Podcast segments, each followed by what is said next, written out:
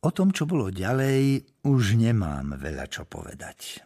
V podstate sa odohrávalo všetko podľa väzňových inštrukcií. Otvorili sa dvere oproti, vošli sme do miestnosti, ktorej zariadenie tvorili dlhé lavice a vešiaky. Číslo svojho vešiaka som si viac raz zopakoval, aby som ho nedaj Bože nezabudol.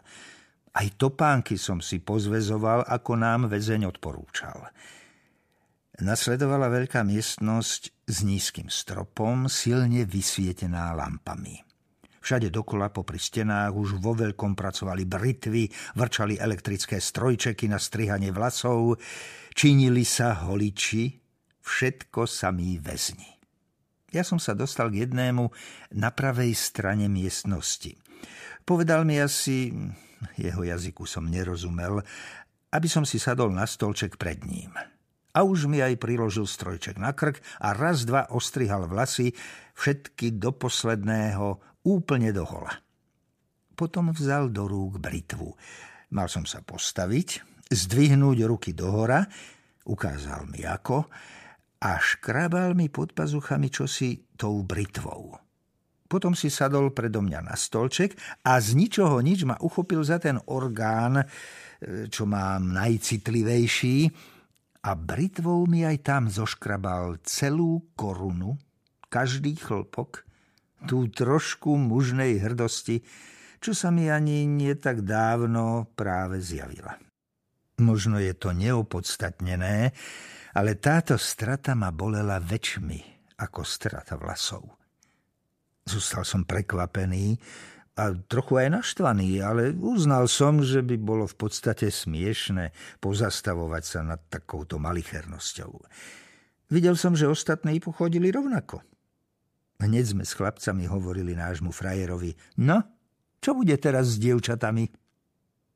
Zavelili, poďme ďalej, nasledoval kúpeľ. Vo dverách strčil jeden väzeň rozimu, čo stal predo mnou, do ruky kúsok hnedého mydla a povedal, aj ukázal, že je určený pre tri osoby. V kúpeľni sme mali pod nohami klské drevené mreže a nad hlavou sieť rúr, s množstvom sprchovacích dýs. Dnu bolo už veľa nahých, nie veľmi príjemne voňajúcich ľudí. Prekvapilo ma, že voda začala tiecť odrazu, po tom, čo sme všetci márne hľadali kohútiky. Netiekla veľmi silným prúdom, ale mala príjemnú teplotu. V tejto horúčave osviežujúco chladila. Predovšetkým som sa výdatne napil, a stretol som sa s tou istou chuťou ako predtým pri studni. Potom som si už vychutnával vodu aj na tele.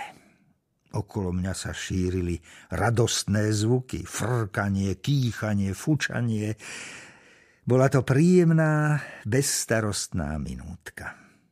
S chalanmi sme sa podpichovali pre holé hlavy – Mydlo, ako sa ukázalo, bolo veru úbohé, veľmi nepenilo, no za to v ňom bolo veľa škriabajúcich zrniečok.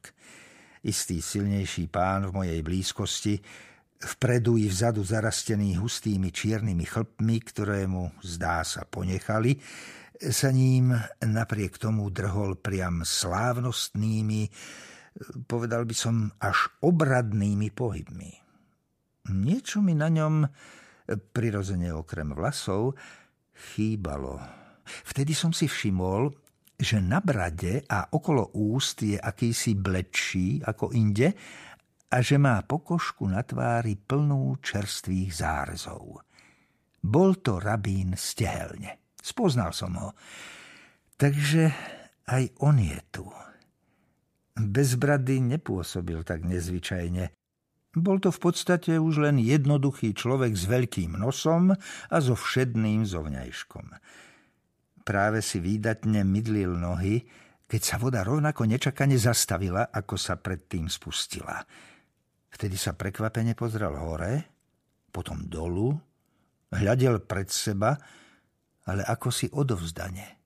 Ako by dával najavo, že to berie na vedomie, chápe, a skláňa sa pred vyšším nariadením.